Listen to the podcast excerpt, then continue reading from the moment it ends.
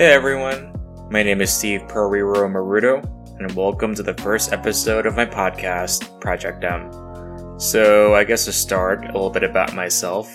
I'm currently living in Jakarta, Indonesia, where I work as a project manager in one of the tech companies over here. My interests include trying out new food, exploring the outdoors, exercising, and having deep heart to heart conversations with my guy friends late at night about our feelings.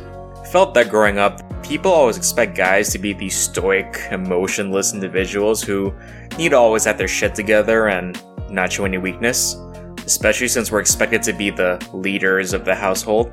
And to be honest, I don't feel like I have all my shit together.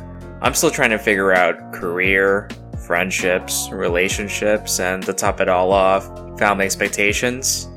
And forget about being stoic and emotionless. I'm the type of person that instinctively swears at the waiter if the restaurant doesn't have my favorite dish.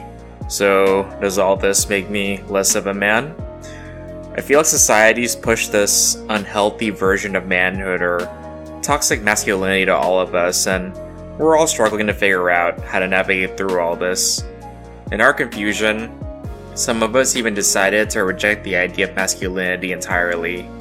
And I think this is especially true here in Indonesia where I'm at, where the overall culture prioritizes the community over the individual.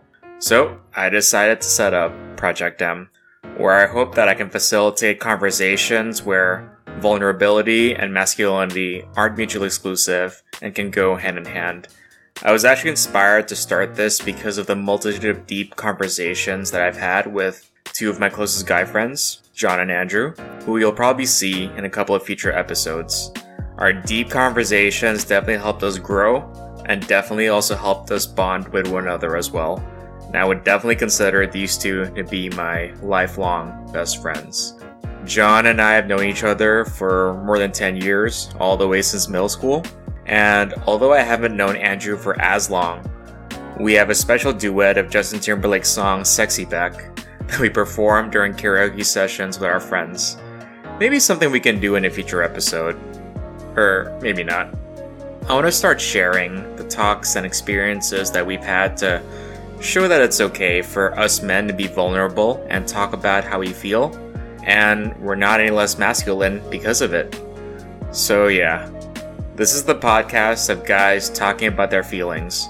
Although, I will occasionally invite some girls also, if their perspective is needed.